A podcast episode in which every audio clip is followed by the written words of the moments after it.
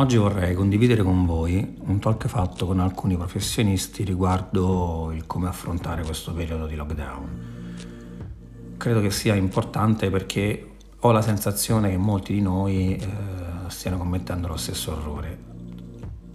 Di sicuro non possiamo affrontare questo lockdown pensandoci, pensandoci che siamo in vacanza, non è così non possiamo affrontare questo lockdown come un periodo di pausa, altrimenti corriamo il grosso rischio di essere fuori contesto quando inizieremo ad uscire da questo lockdown. Quello che sto dicendo è che mentre sembra che tutto il mondo sia fermo, in realtà non è così. Tutto il mondo, tutte le grandi situazioni professionali si stanno organizzando nell'affrontare per affrontare questo periodo con strategie diverse.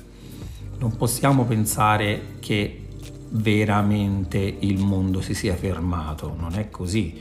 Il fatto che noi siamo a casa ci dà la percezione che tutto il mondo sia a casa, ma in realtà le persone sono a casa, le dinamiche economiche e sociali non lo sono nel senso che proprio perché non sappiamo cosa avverrà alla fine di questo periodo, che mondo troveremo, tutti quanti stanno cercando di organizzarsi per far fronte a questa situazione nel miglior modo possibile.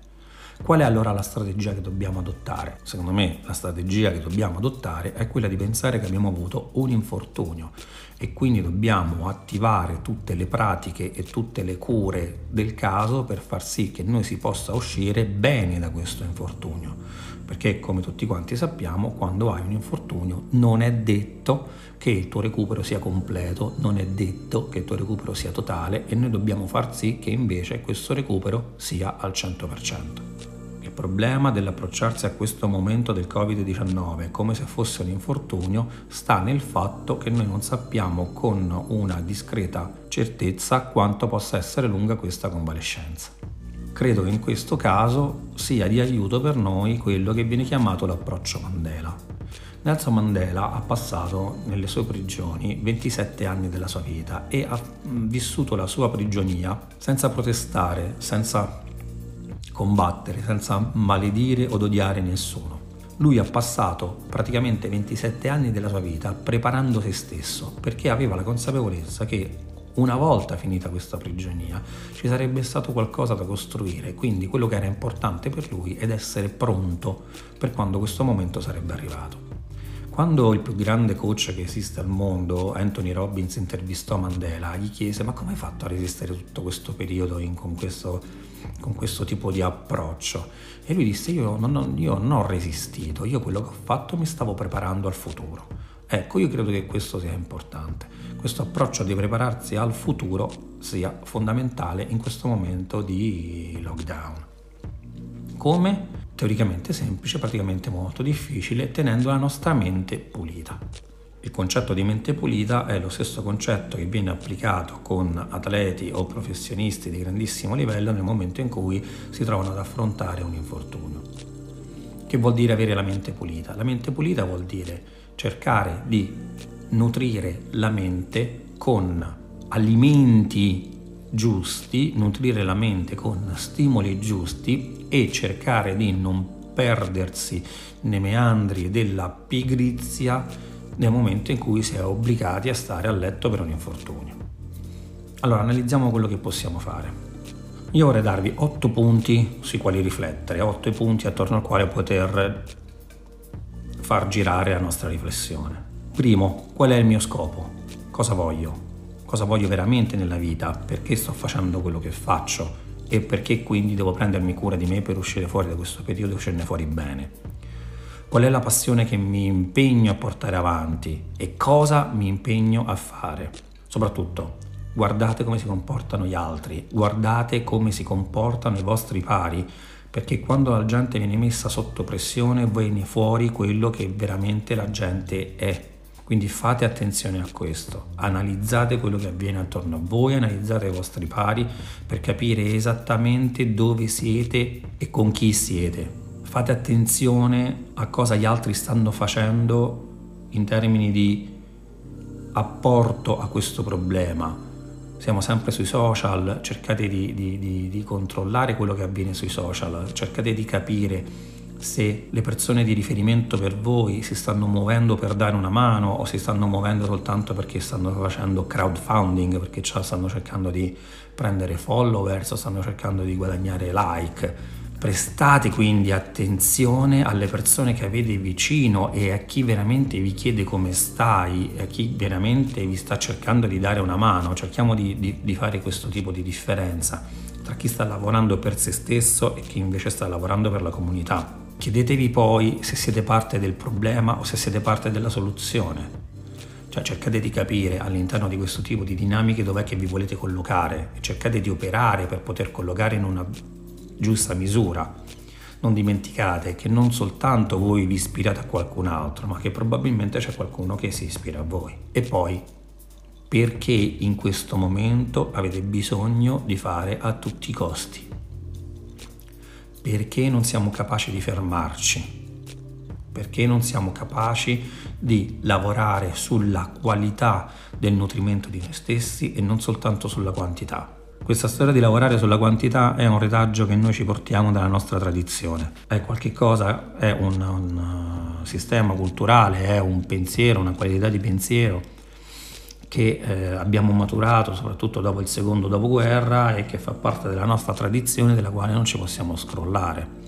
Tutti quanti noi abbiamo comunque un'eredità di una cultura contadina e eh, è facile per il contadino pensare che più seme, eh, semini, più raccolto raccogli, ma eh, questa cosa è finita e è finita già da tempo è cambiata totalmente la filosofia produttiva, è cambiata totalmente ciò che la società richiede rispetto a 30 anni fa. Vi faccio un esempio.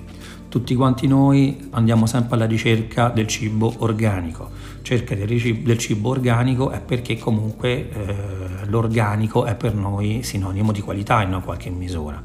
È sinonimo, sinonimo di un prodotto non industriale, è sinonimo di un prodotto curato, da qualcuno e non soltanto semplicemente coltivato per produrre dei numeri. Tutti quanti noi abbiamo uno smartphone, di certo nessuno di noi lo va a comprare ad un discount, nessuno di noi lo va a comprare ad un negozio di tutto a un euro.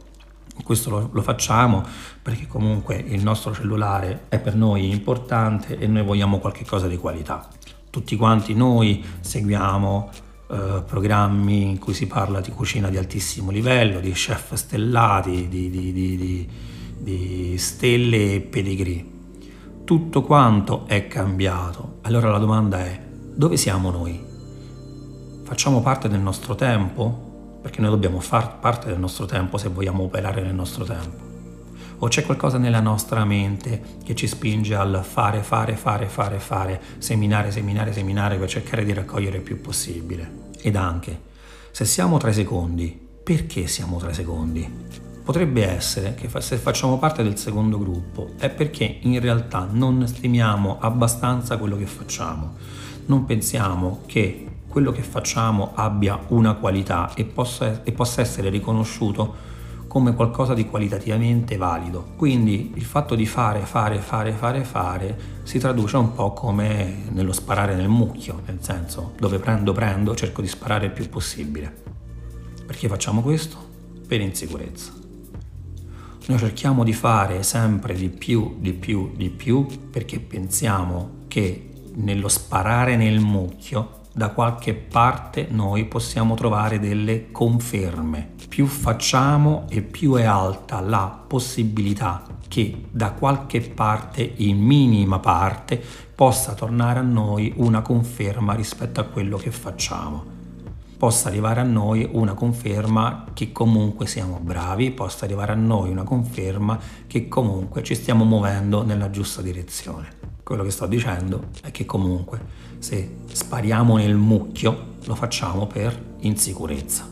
Per insicurezza. Facciamo cose che sappiamo fare per poter dire a noi stessi ok sono bravo nel fare questa cosa, per sicurezza non ci mettiamo mai in discussione e per sicurezza continuiamo a lavorare in quella che è la zona di conforto. E a me preme ricordarvi che non esiste nessuna crescita rimanendo nella zona di conforto Mai nessuna grande scoperta per l'umanità è stata effettuata da qualcuno che si trovava nella zona di conforto. Mai nessuna grande scoperta nell'umanità è stata realizzata senza commettere errori. Mai nessuna scoperta nell'umanità è stata creata da persone troppo insicure o da pessimisti. Allora ancora una volta, cerchiamo di muovere il focus. Noi in questo momento siamo infortunati, cerchiamo di nutrirci bene, nutrire bene la nostra mente, nutrire noi stessi, la nostra anima nel, nella, nella, nel miglior modo possibile. Cerchiamo di concentrarci su noi stessi, cerchiamo di avere fiducia in noi stessi e cerchiamo di analizzare il terreno attorno a noi. Perché tante volte non è il seme che non va bene, è il terreno che non va bene. In questo momento è veramente importante che noi riusciamo a fermarci, fermarci e a capire cosa è davvero importante. Perché se pensiamo che uscita da, usciti da questa situazione tutto tornerà come prima, è da ingenui. Magari tutto tornerà come prima, ma è soltanto un'ipotesi, è soltanto una delle opportunità. Noi dobbiamo essere pronti ad affrontare quello che avverrà e quello che avverrà noi non lo sappiamo ed è per questo che abbiamo bisogno dell'approccio di Mandela. Preparare noi stessi e non soltanto le cose che dobbiamo fare e non soltanto le cose che dobbiamo produrre.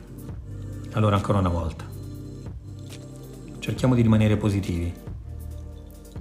Non mettiamo la testa sottoterra come fanno gli struzzi.